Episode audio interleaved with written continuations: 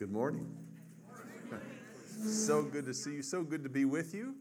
I'm uh, every now and again, Jared lets the old guy show up, and so uh, here I am. I'm so excited that you are about to, to celebrate your fifth year as a church. Unbelievable. That's so cool, and and um, I I just I can't wait to see what this year this next year unfolds for you all. I think it's going to be an exciting time of continued growth and I don't know about you, but I wake up just about every day praying for this church and the future of this church and um, for a, a place to, to land, to be a foothold in the community. And I just think God's going to answer that pretty quick. So keep praying. I, I know that uh, I know that God has, has, has you here for a reason, and He will be faithful to you. So you've been going through a little series on, on relationships. Is that true? Yes. The Enneagram.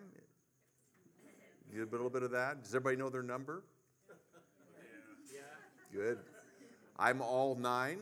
I have all. I'm every one of them, depending on the day and who I'm with. But I don't. I'm, I'm sure that uh, you're you're figuring that out.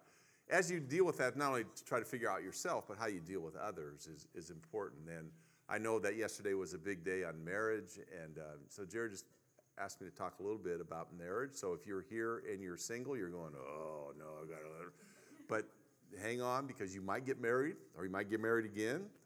Or if you're married, you might be single again. get married. Hopefully, that's not going to be the case. But hey, do you, do you um, know who Louis Zamperini is? How many people know who Louis Zamperini? Anybody know who Louis? See his picture up there? Does that help you any? Louis, the book Unbroken. Is that? Oh, in the movie as well. Anybody see the movie Unbroken? So the story of, of Louis Zamperini, maybe one of the greatest Americans that ever lived, they said. Um, he got shot down over the Pacific um, during World War II, was out to sea in a little boat for days and days and days. Uh, the other survivors all died. It was just him fighting off sharks and everything else that was possible. He finally kind of washes up into the Marshall Islands, and the Japanese capture him and take him off to a prisoner of war camp where he's beaten mercilessly, just inhumanely treated. Um, and he finally gets out of there and, and comes back home, and, he, and the story is, is pretty engaging. The cool thing about him, I think, is that he was a track star at USC before all that. He ran at the Olympics when Hitler um, had the Olympics in, in uh, Germany. Um, so he was able to carry the torch when the Olympics went to Japan the only American allowed to do so. And he, he carried the torch from the prisoner of war camp. In, from it started out into to his little leg of, of how far he went.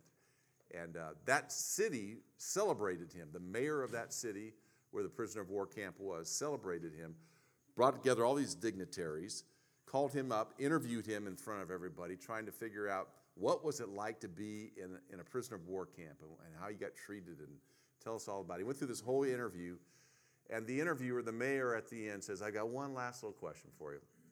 He goes, I hate to even ask this. I don't even know if, you, if, it's, a, if it's pertinent or not. But um, when you look at all the horrific things that happened to you as a, as a prisoner of war, is there any redeeming quality? Is there any redeeming fact that happened to you that helped you in life? And this Louis Zamperini said, uh, Oh, yeah, with a smile on his face. He said, My two years in a prisoner of war camp helped me to prepare for 50 years of marriage. if you see that movie, you'll really understand what, that, what that's all about. Um, lived to be 97 years old. Well, when you look about marriage, hopefully there's better ways to prepare for marriage than being a prisoner of war somewhere and getting beaten, but sometimes you kind of wonder. Here's, here's the little, little scripture that I would just give you out of Psalm 127. It says this Unless the Lord builds the house, those who labor, labor in vain. Unless the Lord builds the house. There are a lot of ways to prepare for a marriage, there are a lot of things to do to strengthen our marriages.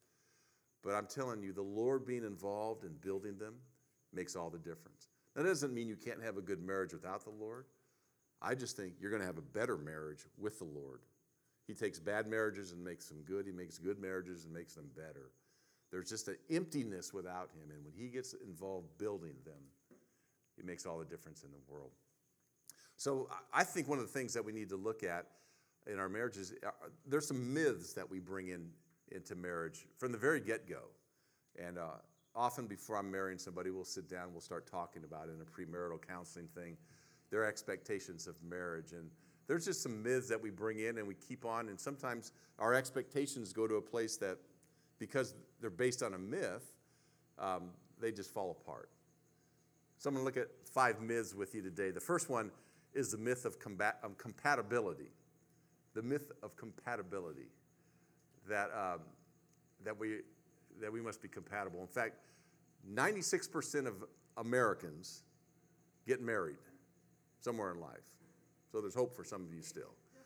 Or not so much hope, I don't know. 96%. Of the 96% that get married, 38% get divorced. Of the 38% that divorce, 79% remarry. And of that 79%, 44% divorce. So remarried, divorced again. America, United States of America, is the number one nation leading in divorces. And you know the main reason people give when they get a divorce? We are not compatible. Incompatibility. It's a myth. There's, a, there's an author, Paul Tournier, is a Swiss psychologist, has this quote. The next slide, please. He says, so called incompatibility is a myth invented by jurists in order to plead for divorce. It is likewise just a common excuse for people to use to hide their own failings. Misunderstandings and mistakes can be corrected when there's willingness to do so. The issue is not incompatibility. The issue is selfishness, stubbornness, unwillingness to compromise, unwillingness to change, unwilling to work to save the relationship. Don't call it incompatibility, call it what it is self centeredness. How come you're so quiet all of a sudden? What's It's a myth that one thing that the, the Enneagram will tell you if you study it and you look at whatever number you are, um, you probably didn't marry the same number. There's, there's a difference between you. And if you married the same number, that doesn't solve it as well. We're, we're different people. We're, we're not compatible. You did not marry the wrong person. You married one of the many imperfect people out of a sea of imperfect people because we're all imperfect. We're all different. And the myth is, well, if it's not really working out well, well, I just, I think, I think we need to just end it here. Here's the question really to ask. How do I love and serve this person that I married that I, they seem more like a stranger to me? I mean, every time I think about compatibility, I think in the Bible there was a guy named Jacob who worked seven years for his wife, Rachel anything for her. I love her so much. Oh, just to spend it. Dad says, work seven years for marriage. He worked seven years. Big wedding ceremony, honeymoon night. I guess dark. Has a wonderful honeymoon night. Wakes up in the morning, looks at his bride, and it's Leah, the ugly sister, the ugly older sister. His dad, his father in law, stuck Leah in there. And he's married to Leah instead of Rachel. And he's going, Whew, who is this? You're not the person I thought I married. I thought I was getting, and then I got you instead. Somewhere in marriage, I think we all wake up and we look at the person next to us and go, Who are you? You're not the person I thought I'm married. There's all these things about you. you're different than me. Our culture says if you're not compatible, just find someone else you're, you're compatible with. The problem is you marry somebody else incompatible. It's better to try to figure it out. Second myth the myth of smooth sailing. Smooth, if I just get married, everything's going to be smooth sailing. No more problems. Happy, happy, happy. I don't know about you. I, I don't do this. I've watched one, but my, my wife loves to watch Hallmark movies. Yeah, some of you have as well. They're a curse from Satan himself. telling you that. Here's a Hallmark movie. I hate you, conflict, conflict, conflict, conflict, conflict for an hour and 50 minutes. and then, ta da, wrap my arms around you. I love you. I'm going to give you a kiss. 320 more commercials. And then they live happily ever after. Isn't that just the way life is? Happily ever after. Hollywood would have, would have us just always think it's happily ever after. And I wish it was that easy. It's just not life. Some things called children and jobs and responsibility and stuff happens. And it gets difficult. I mean, even when we think about dating, we, we basically are on this, you know, how do I trick you into thinking I'm better than I really am? Guys will actually, like, if not their best clothes, will wear clean clothes on those dates. Girls, ladies, they'll listen to you. They'll listen. You can talk all you want. They'll listen. You know, they'll spend money. Everybody spends money. Lori and I were out to eat last Sunday evening, and we were sitting there, and it was a Mexican restaurant, and we were outside, and there's kind of a bar over there, and I, and I was watching this couple. I don't know if they were dating or if they were newlyweds or whatever, but he he uh, he was sitting on a, on a stool like this, and she was right there, and he had an arm out like that around her, and on the counter was their drinks and food and all that kind of stuff, and he had his his hand out and her hand there, and she was talking a mile a minute, and he sat there the whole time like this, rubbing her back rubbing her hand. I'm going, oh my goodness. I hope Lori doesn't see this. He's ruining it for every guy in the world. Whatever you have. The only jaw that was moving faster than hers as she was talking about everything was me with another bag of chips. Bring some more, you know. Don't listen because it's it's a dating. Eh, whatever we can do to make somebody think that that we're perfect, and and then the you know the first thing we do when we get engaged is buy a diamond. You know, a 20 year old doesn't need a diamond. 20 year old needs a job, you know, a car, a house, that kind of thing.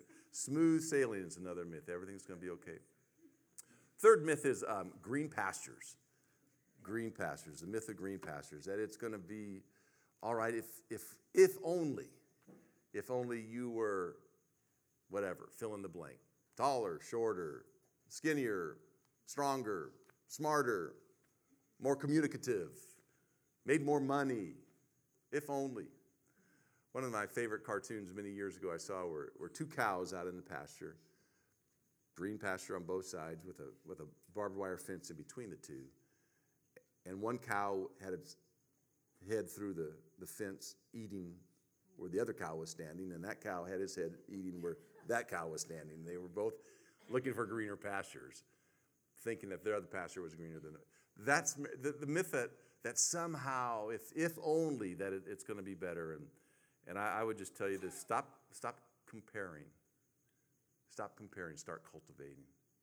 Because the grass that you cultivate is going to be the greenest. The marriage that you cultivate is going to be the greenest. And we, we have this thing that we fight all the time now called social media that helps us compare with somebody else all the time. Their life looks so much better. Their spouse looks so much better what they have looks so, and, and we, we just think, if only I had that. Fourth myth a problem free marriage. The myth of a problem free marriage. As soon as I walk down the aisle, no more problems. That's pretty true, isn't it? Here's what I found. If you're a self centered, bitter single person, about six months into your marriage, you're going to be a self centered, bitter married person. If you're greedy as a single person, if you're lust filled as a single person, if you're impatient as a single person, about six months or so into the marriage, you're going to be a greedy, lust filled, impatient married person. Why? because we're not perfect. In fact, we're sinners. So instead of a myth of marriage, let me give you the math of marriage. One sinner plus one sinner equals two sinners. So you get double the trouble under one roof. And then you bring a couple of sinnerlings into the mix. and now you have quadruple trouble under one roof. We're going to have one house. We're going to have one, we're going to become one flesh. We're going to have one. and you bring it all in. And, and it gets deeper and deeper and deeper because um, we all need a Savior, and we all need help, and we all need hope, and we all need somebody and something. Um, I don't know if you've, if, you, if you've noticed in our culture, it seems to have um, more of us in our past have, have brokenness, broken homes. Um, we come out of broken families, um, homes that, you know, our moms and dads broke up, our families broke up, um, homes that were marked by alcoholism or abuse, verbal, emotional, sometimes sexual abuse. And we, we bring our brokenness into a relationship, sometimes hoping that our spouse is going to be able to heal all the brokenness, that our spouse is the lifesaver. We come in with all this stuff that we have, all our baggage that we have. You know, and if you're a guy, you see, you know, about a five foot four inch blonde lifesaver coming toward you.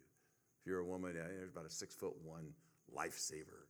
Come, if I can just spend the rest of my life, they'll fill all the holes of my brokenness. They'll fill the, the aloneness that I'm going through that I feel. And I, I just want to tell you, there's not many spouses that we can ever connect to that have the ability to heal our brokenness. It takes a counselor, it takes the Lord.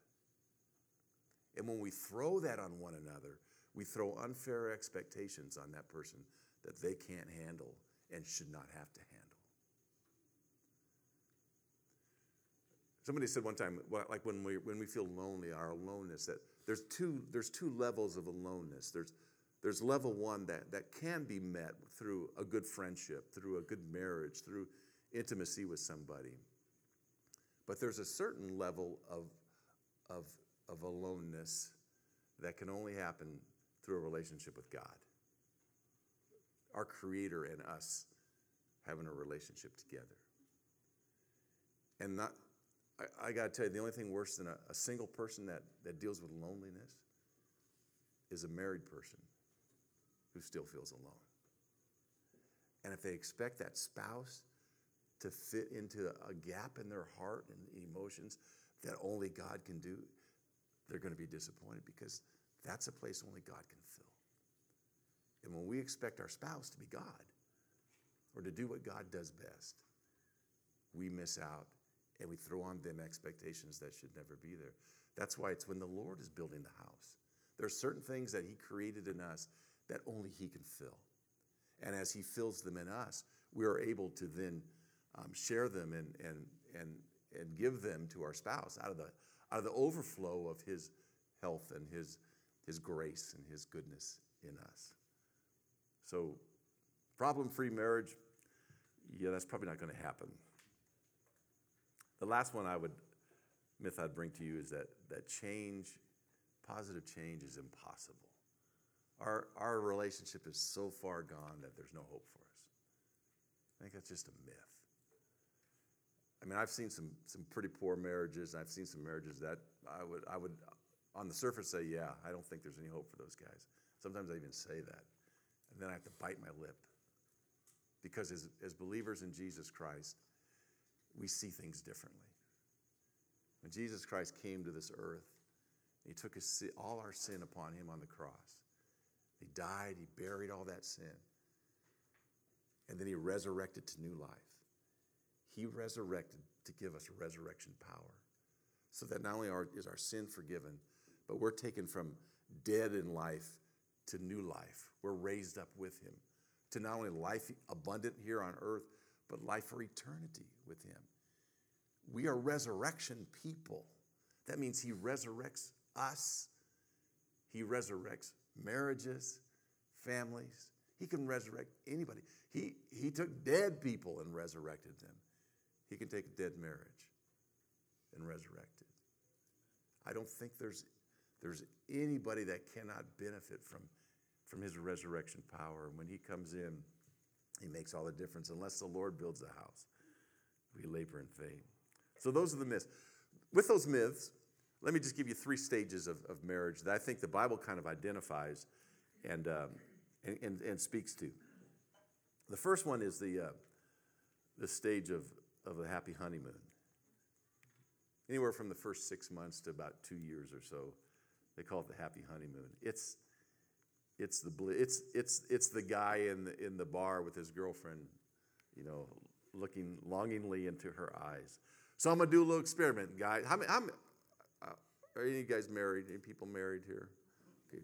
The rest of you just watch the married people here. I'm gonna do a little thing with you. I'm gonna have you recite scripture to your spouse. Okay, so we kind of reach over and look at her. This is from the Song of Solomon. Okay, you know who wrote the Song of Solomon? Solomon. Yeah, it's not a trick question. Just Okay, guys, are you ready to recite scripture to your wife? Look in her eyes like that guy with the chips and dip. How beautiful you are, my darling. Ah. How beautiful your eyes behind your veil are like doves.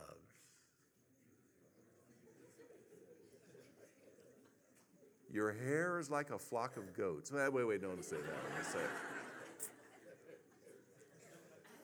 Your teeth, this may not be that good either. Your teeth are like a flock of sheep just shorn.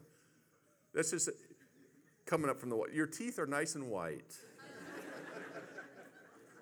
it goes well. This fourth, it goes on. It says each has its twin. It's like your teeth are beautiful, both of them. Are,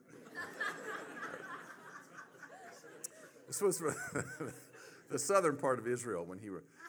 Okay, here. we Write your letters to Pastor Jared at Desert City. Here's a better one for your wife. Your lips are like a scarlet ribbon. Your mouth is lovely.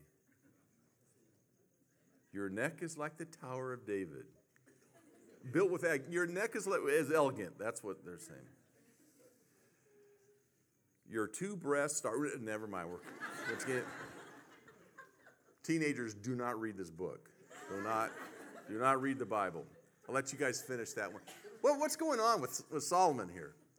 He's in the honeymoon stage with his, with his wife, one of his 900 or whatever wives he had. I, he's in the honeymoon stage. He, everything is just perfect. Here's, what, here's how you characterize that stage there's, a, there's an intensity to it. There's, I only have eyes for you. You know, oh, oh, keep talking, you know.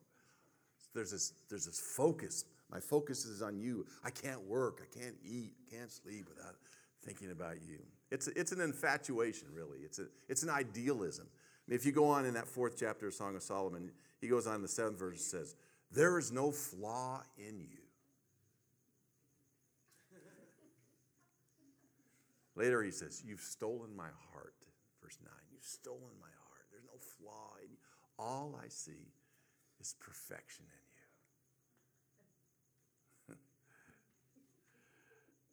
The last I that I'd give you that is ignorance. they don't even know each other. And when we first get married, we, we really don't know each other. We really don't know each other. We're in love with the ideal person that we've, that we've married, with our expectations of what that ideal person looks like. And we have no idea, we are completely ignorant of what the future brings. We have no idea what it's going to look like. And yet we stand in front of a, a pastor and family members and we say, for better, for worse, rich or poor, sickness and health. And in counseling, premarital counseling, I'll go, Do you guys know what that means? And they say, It doesn't matter because we're in love. We're in love. It, how bad can it get when we're in love? What's poor when our richness of love carries us through? Sickness and health, we're young. What could, what could ever happen? Till death do us part. We're ignorant of what could happen. Six months to two years, and then it gives way to a second stage stage of delusionment. Reality might be a better one, but delusionment. Remember, remember Solomon wrote the Song of Solomon? You know another book he wrote? Proverbs. Proverbs 27. He says this A quarrelsome wife is like a constant dripping on a rainy day. He's somehow gone from there's no flaw in you. One version says, a nagging wife is like a dripping faucet.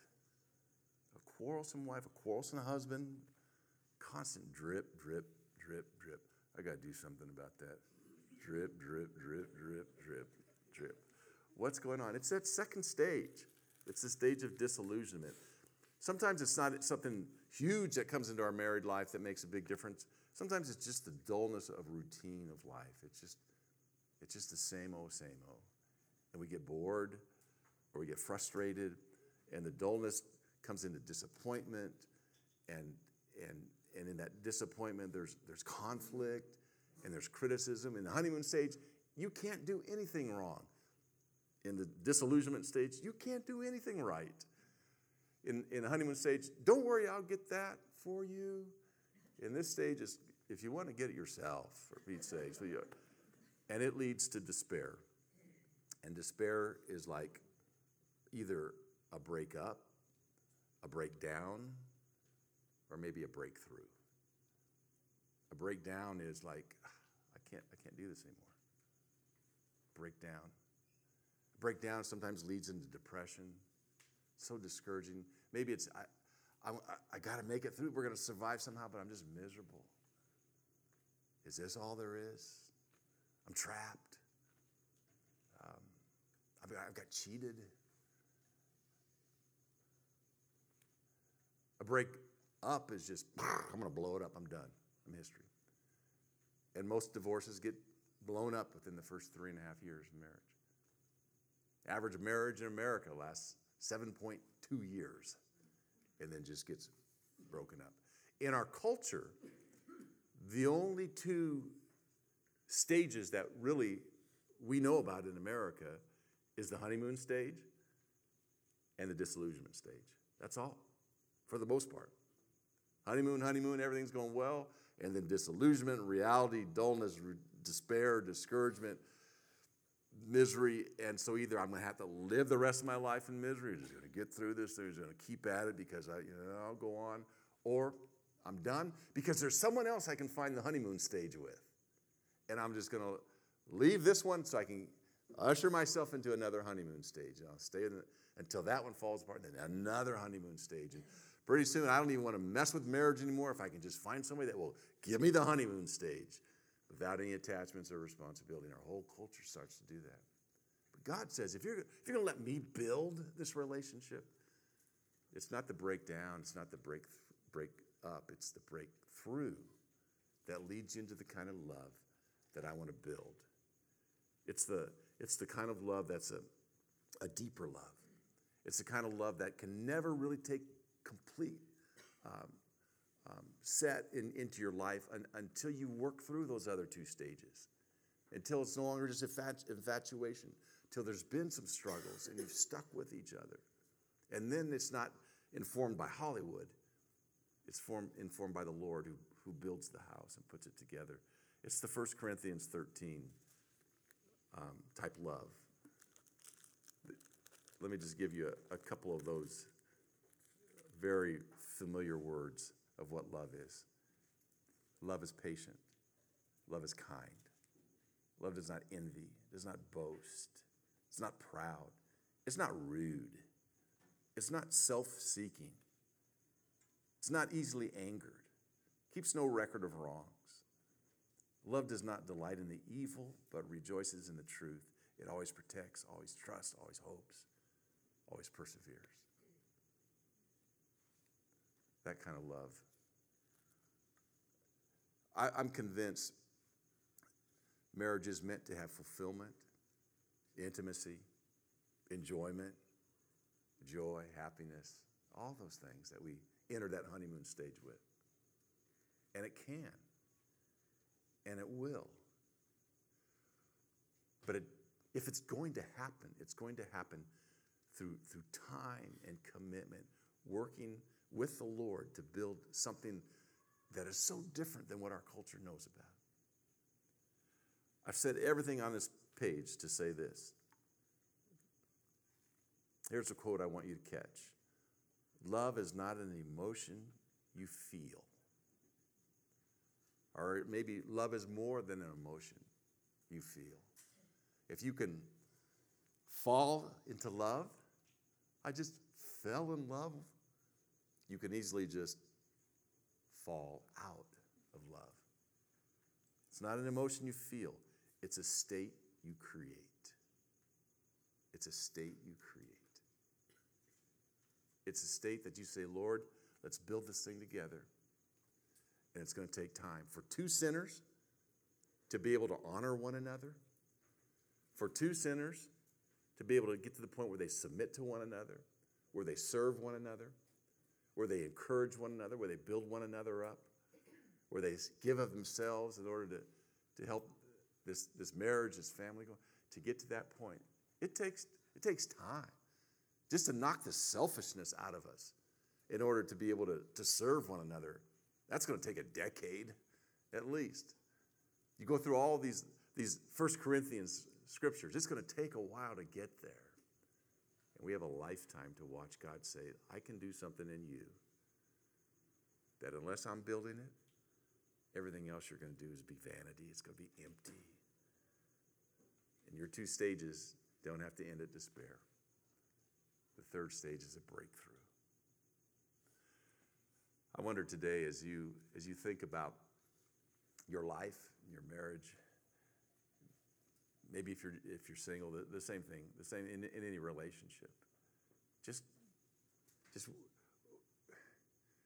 have you have you invited the Lord into your life and into your marriage to give him full control to, to build it? There's three quick steps. First one is to, is to just confess it. I need you. Help. I'm falling short. I don't have what it takes. The Bible never says to confess the sin of your spouse, but to confess your own sin. Lord, start with me. You want to start to build a marriage? Let the Lord start to build you, your faith. And then surrender. Get rid of it. Let go of stuff things that are hindering your marriage and hindering your relationships, you can't just keep doing those things and think everything's going to be all right. Some of those things that are killing it and choking it, surrender. God, I'm, I'm letting go of this stuff. Because as much as I want to hang on to it, I want to hang on to this marriage and I want to hang on to you even more. And it's all summed up by saying, Look up. Look up. The Lord wants to help you build your marriage, wants to help you build your family wants to help you build your single life to where you're not dependent on anybody any more than you are on God. And from there, when He's first, all these things are added to you. Seek first His kingdom. We're going to uh, close our service with a time of communion, as we always do. The, the elements are up here. Um, the worship team's going to come and lead us in the last song. For some of you, it might be um, a, a, time of, of just before the Lord, just, just laying it all out as you, as you take the bread. When that bread is broken, it's, it's like um, I went to the cross for you. Jesus is saying, My body was broken for you. And here's what I want you to consider as a, as a married couple. And maybe, maybe as, a, as couples, you want to just go to a corner or to the, the chair and take it together. Um, maybe you'd, you'd want to just um, share Give, give your spouse the bread and exchange it. And, and say this, if you can really get there and mean it. As Christ's body was broken for you, I'm willing to be broken for you as well. I'm willing for you to see the love of Christ through me. And the cup is poured out. It's a new covenant love. It's kind of love that, that says, it's not because of what you can give me, but it's because I can give you this love. It's, it's an agape love. And as you would share with your spouse, you might just, just say, as, as Christ's blood was poured out for you, I pour my life out for you as well. I'm willing to do whatever it takes to have a life and a love that lasts. Let's stand together and pray. Heavenly Father, these moments before you are, are so precious. Thank you for sending Jesus, who died on the cross for us. We celebrate the gift of grace and mercy, and I pray that that mercy and that grace, that forgiveness, would infiltrate our relationships and our individual hearts and lives. In Jesus' name.